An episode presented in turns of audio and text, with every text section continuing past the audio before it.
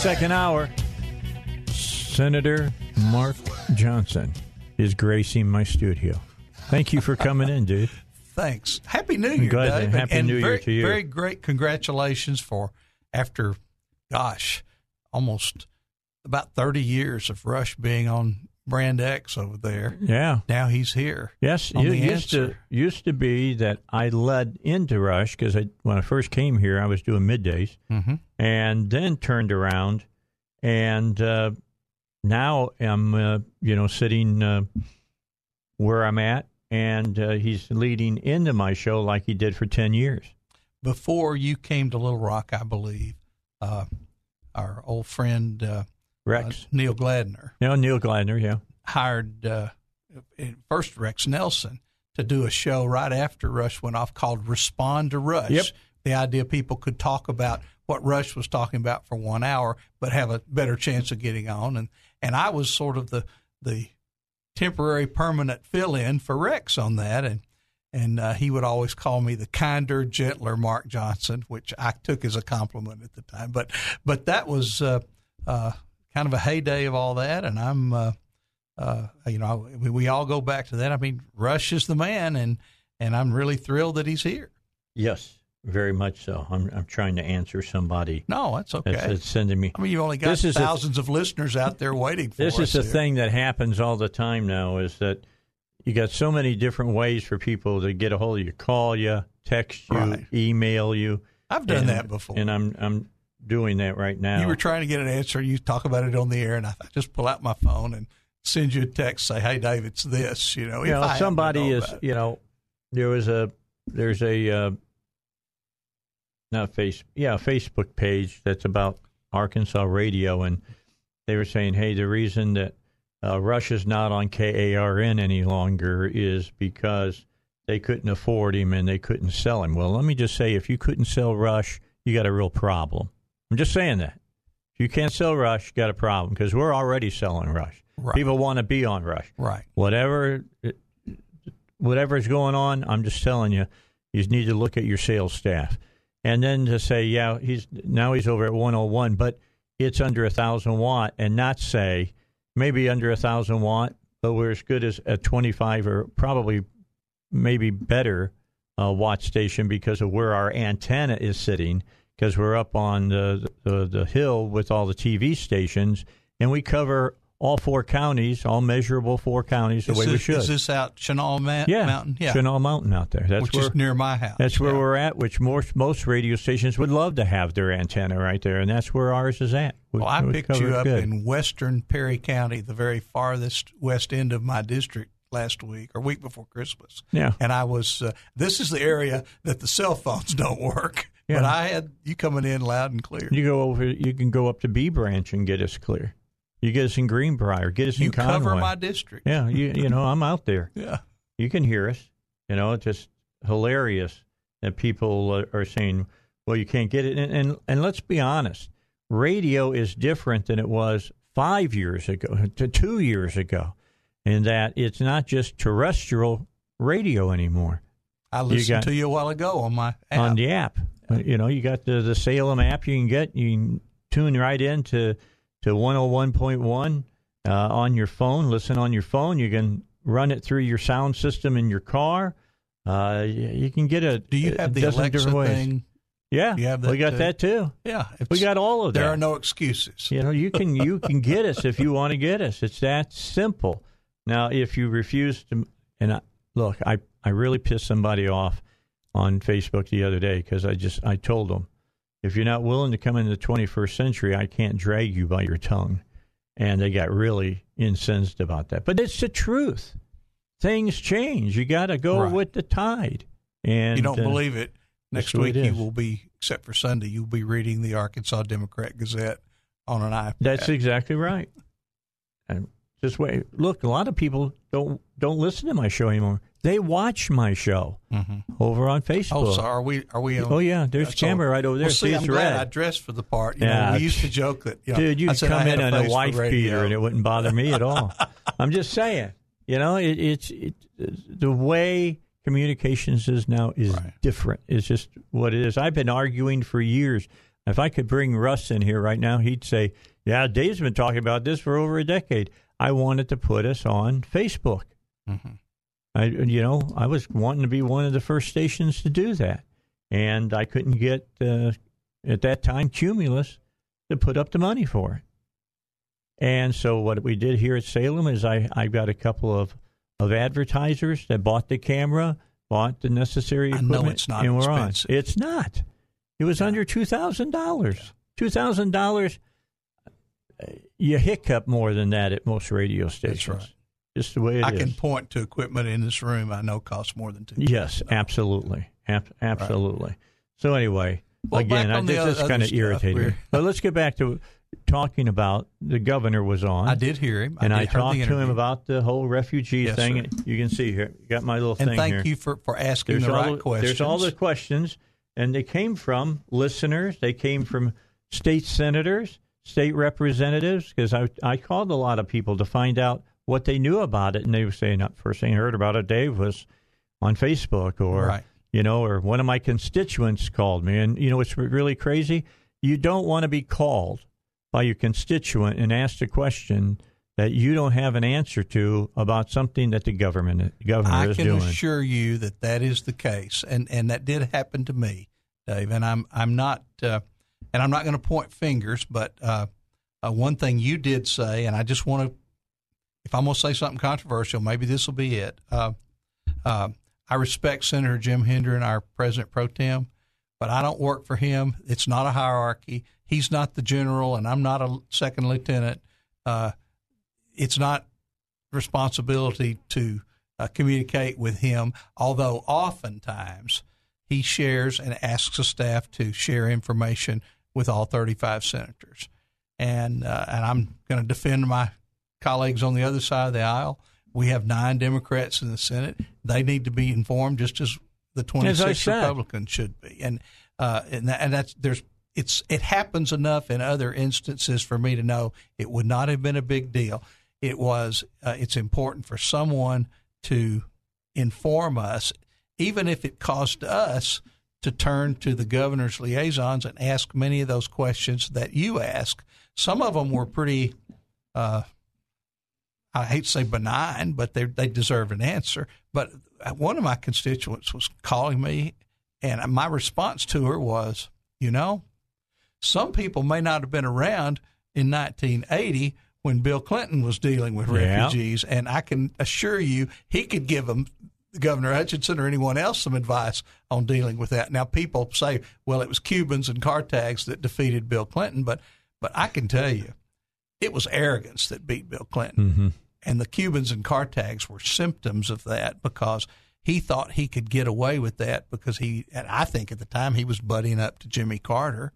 And putting them all up in Fort Chaffee was one more favor he could do for President Carter. I think Governor Clinton was, and he probably would have been, the next attorney general in the second Carter administration. But as we all know, there was no second Carter administration. Thank God.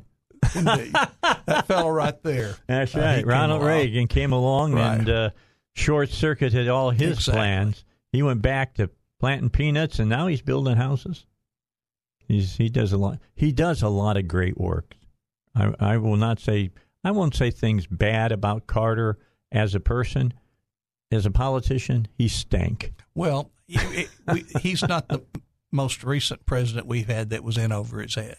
Yeah, well, he was way his head. But the thing is that if you look at where the world is, and this refugee thing is a part of that, when he did not back up the Shah of Iran, it sets some wheels in motion that puts us where we are now in this war on terrorism, because that's where it really started was in Iran, and we're still dealing with Iran, and it's But we have some good news.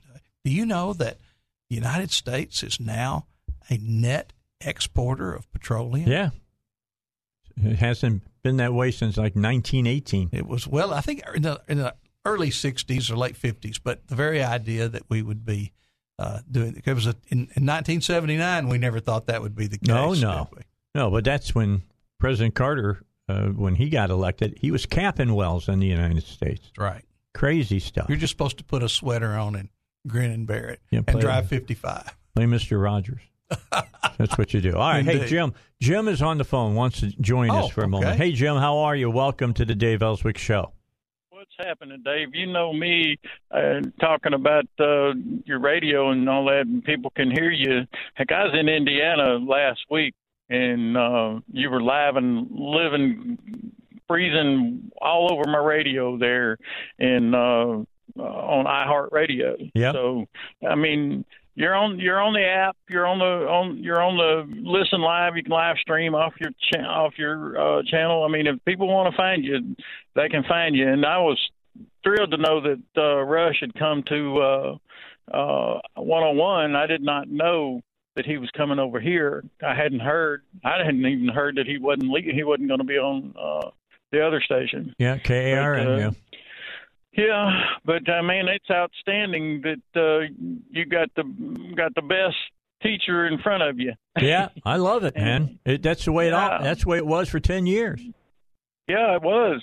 It was. Was he being over there like 25 years? 30 years. 30 years. 30. He came in right at the end, at the beginning of the first Bush administration. Yeah. Yeah.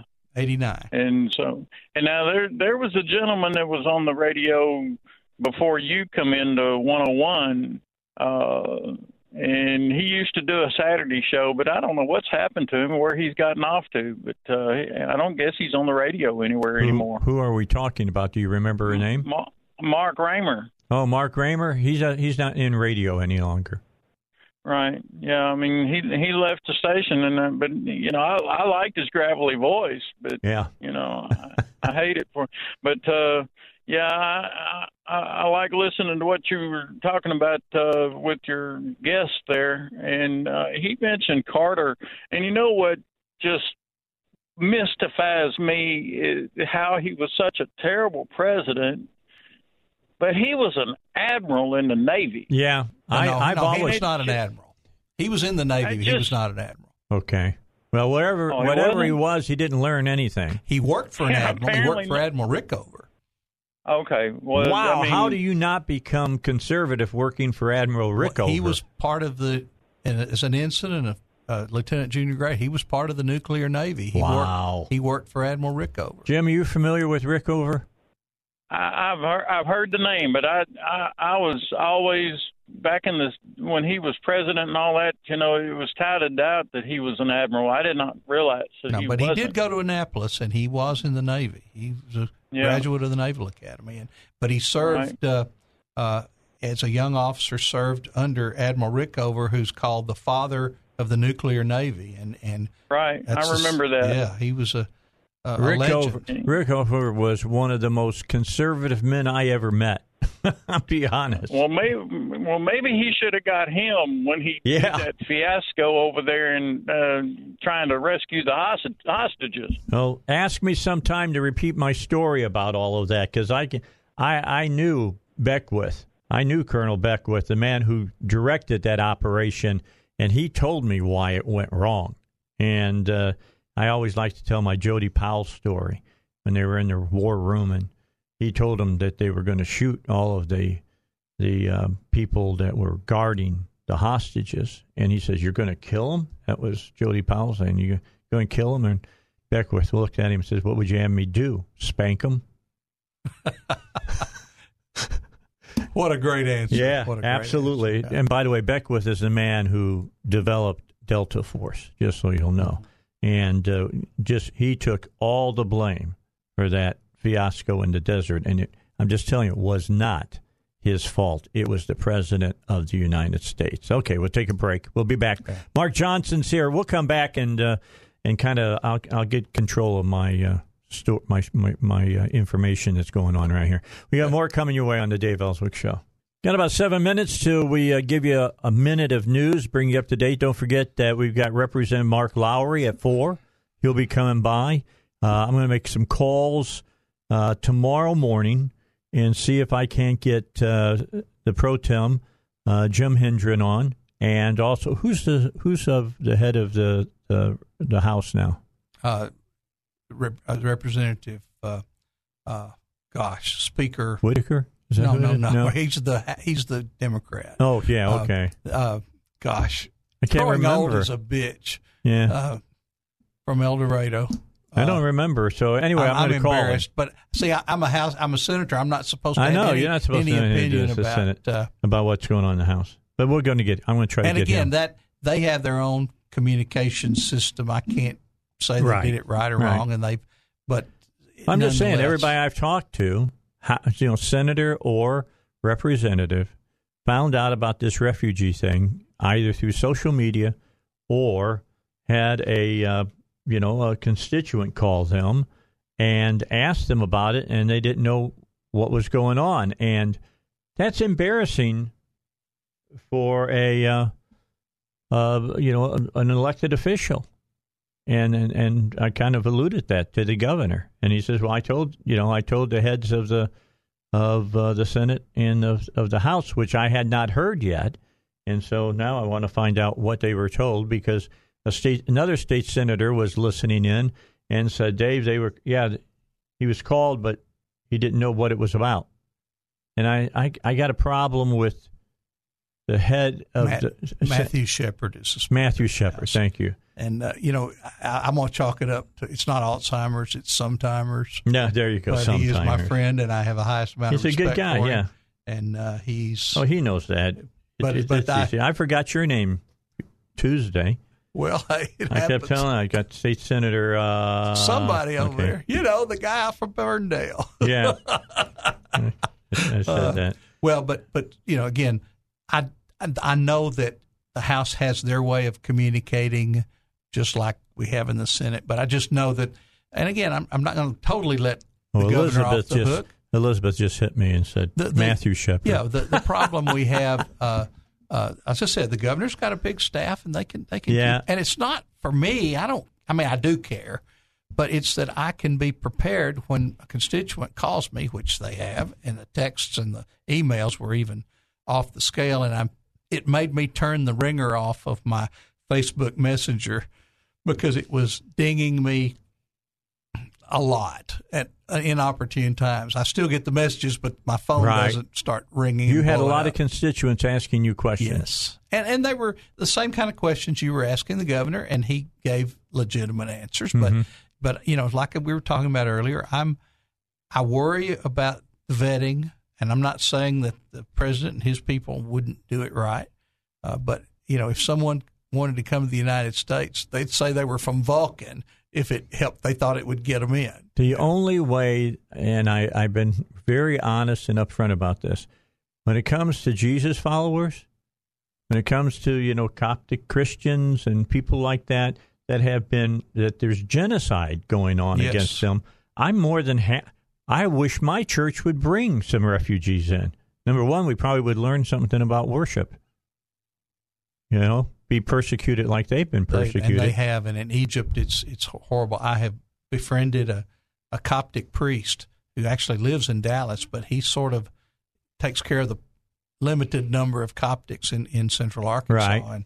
And he's told me some horrible stories about it. And people don't realize that the Coptic Church is the Christian Church of Egypt, just like the Catholic Church is the Christian Church of Rome. And they it's go one back of the to oldest. St. Mark. Yes, it goes back to when St. Mark went to Alexandria. Right. Yeah, it predated Islam. Mm-hmm. And those people have been a persecuted minority for many years, and it's just gotten beyond just they don't get all the privileges. Now they truly are being, in many cases, killed. They shoot up their churches, and the government looks the other way. So. Then they tear them down. Right. I mean, Islam, there's nothing they like better than to take a Christian church and make it a mosque. That's something that they strive to do over there. hasn't happened so much here, but it has over there. And I don't think they want to try it here yet. Well, go to Istanbul and go to Jerusalem, and you'll take see a look the evidence at it. Of that. Yeah, that's exactly absolutely, right. Yeah. Absolutely. We got about a minute here, Mark. Well, is 2020 going to be a good year for Arkansas, do you think? I think 2020 is going to be a great year. President Trump is going to win big in Arkansas. And I've seen your sign, yeah. And I think he will. I think he'll be reelected. Oh, I have no doubt. And I for two reasons. One, he's doing a great job. You might not like everything that comes out of his mouth or his style, but if you look at the bottom line, it's where the country is really on the right track. And then you compare and contrast the myriad of Democrat candidates. I saw that Mr. Castro got out of the race today. I didn't know he was in. Oh, really? He got out finally? Okay. But the point is that if this is the best they can put forward, then, I think it even assures them. If he doesn't get above 3%, Booker will be gone after Iowa. That's my prediction. Okay, we've got to take a break. News is next. Mark Johnson's back with us in a moment. All right, 25 minutes until 4. And State Senator Mark Johnson is our guest here in the studio. If you missed the interview that I did with Governor Hutchinson at 2 o'clock, we will replay that hour at 5 o'clock. So you can hear exactly what he had to say about the whole refugee deal. And that's all we talked about. And, because I know that's on everybody's tongue right now. And I pride myself on keeping hold of local issues and getting you answers. And the best answer I can give you is to have the governor sitting right here and saying what he thinks and why he did what he did. You may not like it, but at least you'll hear it from, as the adage says, the horse's mouth. And you did today. So I thought he had some, I thought it was interesting that I didn't get to ask him about the Executive Order 13888 that President Trump released dealing with the governors having a say on the relocation resettlements and all of that, the refugee resettlement. And I asked him before he walked out of the studio, and didn't get to ask on the air because we ran out of time, did he have any input with President Trump dealing with that? And he said yes, that he had talked to the president and that he had told the president he thought that governors needed more say in it, and then the executive order came out. So he feels that he and other governors who felt the same way had a direct impact on that executive order. And so he just wanted everybody to know that it only lasts for 1 year. If he doesn't like the way it's going, then he can get out of it. They've got a security system set up that they'll be notified if any of these refugees have any problems with the law or anything. So those were questions that you asked. I asked him. He gave the answers. If you've sent me questions before and you're wondering if it made the cut, and it pretty probably did because most of the questions were basically the same, I'm sure you'll hear your answer at the 5 o'clock hour. And they were straightforward answers. And again, my only problem with this was I felt kind of blindsided. That's what I said. I said I've got it right on my paper. There didn't seem to be a whole lot of transparency. And it was done during the Christmas holidays. Yeah, it came out on that Tuesday Eve, before Monday, which was the day before Christmas. No, Christmas Eve was Tuesday. Christmas was Wednesday. Yeah. Came out Monday. And, it didn't give time for people to probably even see it, not even know. Well, after Christmas they did because they started calling and texting. Well, it was all over social media. I mean, it blew up on my social media. I've got, just about every other person friend had a story about it. If these facts that the governor gave you, if we'd known those ahead of time, it would have diffused a lot of the concern. And a lot of my friends that contacted me and constituents, they were people that were old enough to remember 1980 and the Cubans rioting at Fort Chaffee, and that was. But people that are young don't remember this. It was not like it was a riot. I mean, it was hundreds of Cubans rioting and going through the gate. I mean, it was like Scarface. Oh yeah, Exactly. Yeah. If you saw that movie, that's kind of where they all came from. But because Castro released all his prisoners. He let out the ones he wanted to send over here. That's right. It sent us all the criminals. It was an invasion. Yeah. It's like, I'm going to send them the really baddies, like the character that Al Pacino played in Scarface. Yes. Say hello to my little friend. Right. The criminal element. That's exactly what happened. You're exactly right. So we anyone that trying to, Arkansans have a reason to be a little bit gun shy. Sure. Absolutely. I think everybody has a right to be gun shy when you see what's happened to Europe. Right. I mean, I think we can all understand that thousands are not coming here to the state. It looks like the max is going to be 70 that are coming. But even still, so, Dave, you look at it makes people nervous. It makes you nervous, and then, as I said earlier, if people want to come over here, they'll say they're from Vulcan if it'll get them in. That's true. That's the first thing. The second thing is we have them vetted, but we have to admit there's some exposure.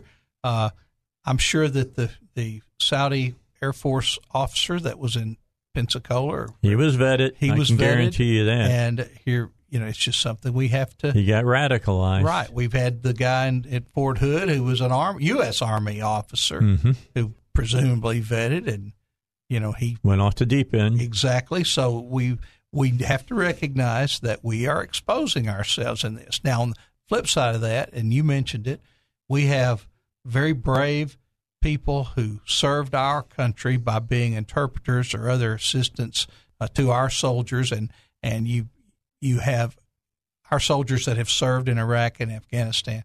They will tell you of people that they love them, they trust them, they want them to be given every consideration to come here. Yes, because they truly are at risk, and they got a bullseye on their back. So, I mean, I certainly appreciate those people, and God bless them. I just do. But on the other hand, we have to take care of America first. We've just got, to the extent we can secure things, we do. We're not the we can't take on the burden of everybody. No. We can help a few, and that's probably what this is all about, but we can't do everybody. And I appreciate these churches are stepping forward, because it's sticking your neck out a little bit. But on the other hand, we have to be very, very careful. The only thing that I really don't like about the whole thing is that and I thought there would be some kind of time frame, and to be honest, Mark, there isn't. Once they come here and they've relocated to the area they're going to be at, when they want to leave, they can leave. They go anywhere in the United States. And that makes me little bit. You mean kind of like the illegals do? Yeah. Makes me nervous. Yeah. Makes me nervous, because who's to say that they're not an ISIS plant or something? And so they get here, and now they want to go to Dallas or Chicago or Kansas City, a bigger city, and, wreak some kind of havoc on it. That concerns me, because I know that those are our enemies, and they really do want to do bad things to us. You've got 100 you let in. If one of them is the Manchurian candidate, or the deep, what do they call them, a deep cover agent or whatever, then you have to worry about that. Yeah. And again, and that's why I like that they got this security thing going on. If anything shows up of with the, crossing the law or anything, they're going to be notified about it, and that's a good thing. And that it's only 1 year. I'm glad to hear that as well. Well, Dave, it comes back to something that I've said to a lot of people about our entire immigration issue, is that no one has a right to come to the United States except it's up to us to let us in. Let them in. If we choose to give more or less mercy to people, and that's a decision Americans make. And I've had arguments with people that talk about, well, they should have a right to come here. No. I said, well, we might extend to them a privilege to come here, but there is no right. They have a right to ask. They don't have a right to come. Exactly. We give them the right to be able to come. It's a decision to be made by Americans, with first and foremost the security of the United States. Yep, and I agree with that. Hey, before we go to break, let me ask, how are things going? You were working on several things in the last General Assembly. Can we come back after the break and talk about those and bring us up to date? Sure, and you might even want to talk about something else the governor's kind of thrown out there. You want to talk about hate crime with me? Yes, sir. Okay, we'll do that. That's all coming your way on the Dave Elswick Show. Back with you here on the Dave Elswick Show. And we were just talking about Carlton Wing. Great guy. He really is. Hardworking. I got to know him in the last legislative session. Super guy. And he doesn't pull any punches. He'll answer a question. I like that. That's the way I like the representatives and senators come on. House, he sure is. As is my friend that's about to. Yeah, Mark Lowry will be here in a few moments. He'll be joining us in the next hour. We're looking forward to having him on for the first time here in 2020. So you had some things that you were working on in the last legislative session, and where are we on those? Well, most of them we're going to have to wait till 2021, Dave. Well, I understand the way this thing works, but unless the governor wants to bring them in for doesn't he wore a tie today? Look at him. Yeah, Mark Lowry is here for you watching on Facebook. It's the guy with the gray hair. But he's got hair. He has a lot more hair than I do, and significantly more than you, Dave. Yes, you're right about that. Yeah, we're having it. So you tell me where you had several things that were in interim committees. Well, the biggest disappointment was the not passing the bill that would take pensions away from the crooks. Where's that at right now? Are they still playing? Well, procedurally, I'm a much smarter legislator than I was in January of 2019. That's for sure. Okay, but hopefully we can do that. And I will take full blame for my own inexperience of not getting it passed. It was more complicated than I thought it would be. The fact that anything in the retirement law has to be reviewed by actuaries, even though I wouldn't think it would have anything to do with changing the actuarial status of any of the pension funds. It basically just says if you're bad, you're naughty, you don't get your pension. Right. And you remember I used that term, and you actually made a sign of it over here. Yep. Life is a series of incentives and disincentives. That's right. And we want to put up a disincentive for people to be crooks if they're in both elected office. Well, we do that every day in the civilian life. That's real life. You break the law, you go to jail. That's right. You know, and there needs to be some teeth there somewhere. And that was the whole idea of it. The other thing was the bill to protect the monuments. Yeah. And Representative Lowry was my co-sponsor on that in the House, and we came close but not quite. And I think it was my fault that we cast the net a little broader maybe than we should, and had some concerns, somewhat legitimate, about things unrelated to the monuments that. When things get confused, people shut down, and but we'll hopefully can have those ironed out by 2021. But the thing that we mentioned we want to talk about is that the governor has made some hint of interest in bringing up hate crime legislation. Here's what bothers me about this. All right, yeah. Number one of the arguments they use is Arkansas is only one of four states that doesn't have hate crime legislation. So maybe we're smarter than, the rest of it. I agree 100%. And the thing is that there's no way you can do anything on that regard that is not a direct attack on the First Amendment. I agree with that. And you come down to a fact that, and it's not pleasant to say this, and I'm sometimes hesitant to say it, but I'm going to say it right now. Hate is not unconstitutional. No, it's not. And you can hate all you want to, just like you can love all you want to. That's right. But it's when you act on your feelings that you have to pay the consequences, and that's the way it should be. But thought crime should not be something that we try to legislate. Thought crimes. This is going back to Orwell and things. You better believe it. And Orwell is really kind of apropos now because of a lot of things that are going on in our society. Absolutely. Well, I'm glad you said that we can all agree. But the whole thing with this hate crime, it reminds me when you visit the Jefferson Memorial and you look around the inside of one of my favorite memorials in Washington. He says, "I have sworn upon the altar of God eternal hostility to every form of tyranny over the mind." That's right, and that's true. And you don't have to.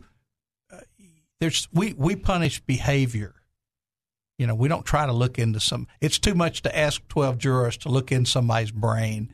Now, I think specifically – see, he's already been listening to it. Yeah, he's watching it on Facebook. Yeah, turn that down. See, he's using his phone. Yeah, plus I wanted to see – you're right, my hair's gotten very gray. See, ego, vanity. Three words. And this is not my good side. Three words, just for men. Yes. Okay, go ahead. Well, back to this thing about, you know, the whole deal with the hate crime.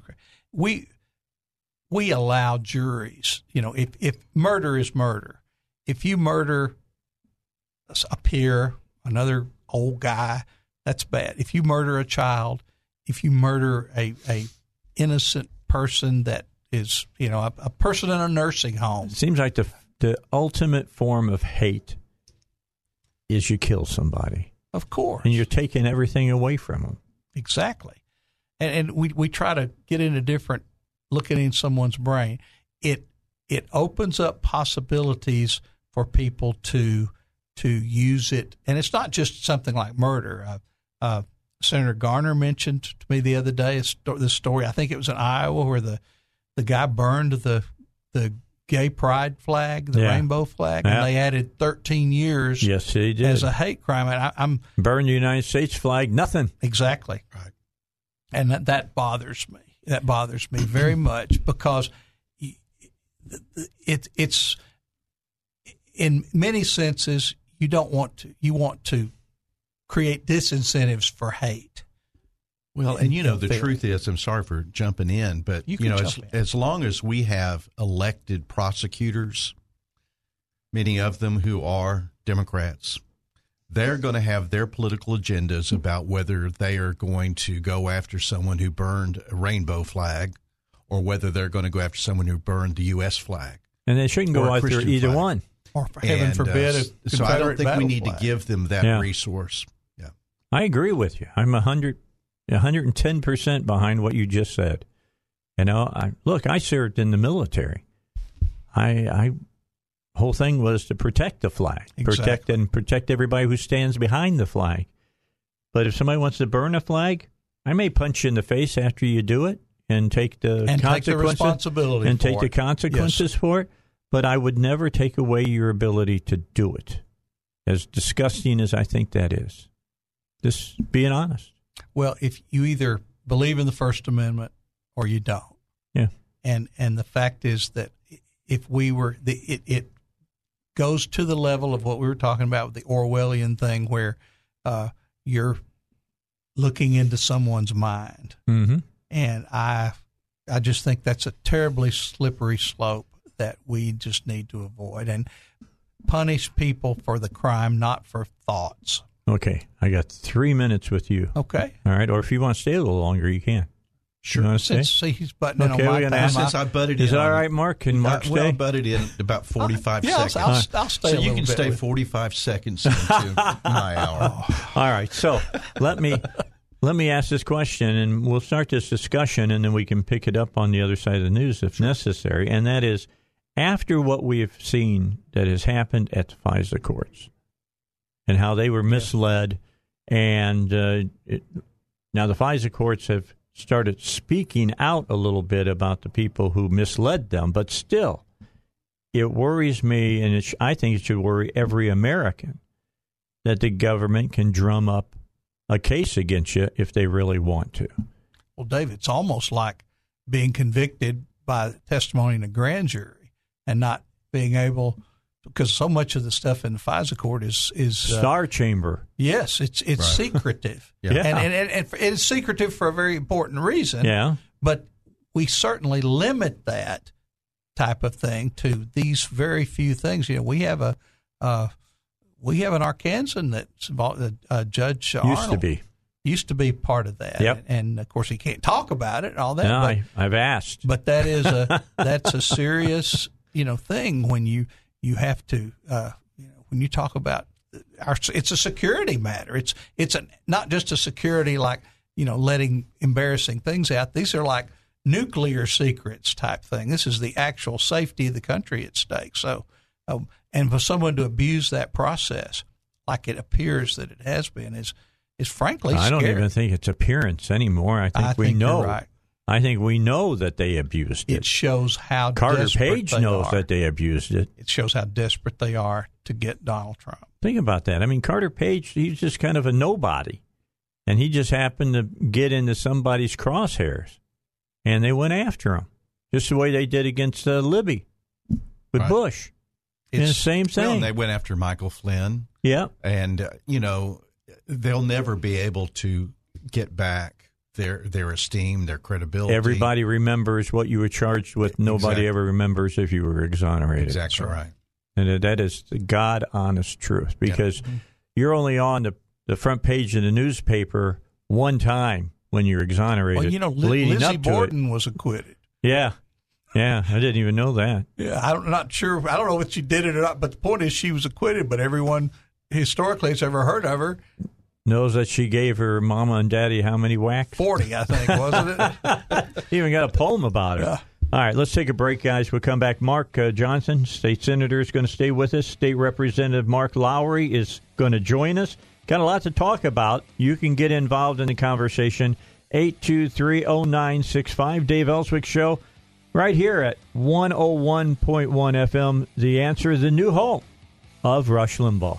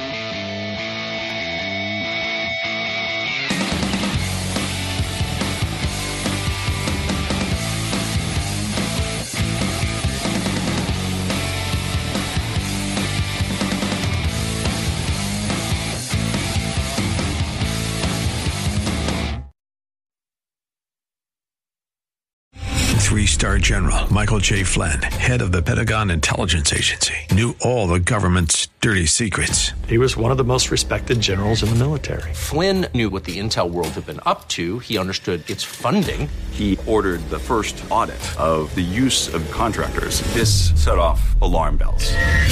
The explosive new documentary, Flynn, Deliver the Truth, Whatever the Cost, and covers the facts behind this scandal. Flynn told the truth. He was the most dangerous person for Donald Trump to hire. I find out the worst enemy that I'm going to face in my life is right here in America. They took my assessment and they wanted me to change it. And I was like, I'm not changing it. They had to get rid of Flynn.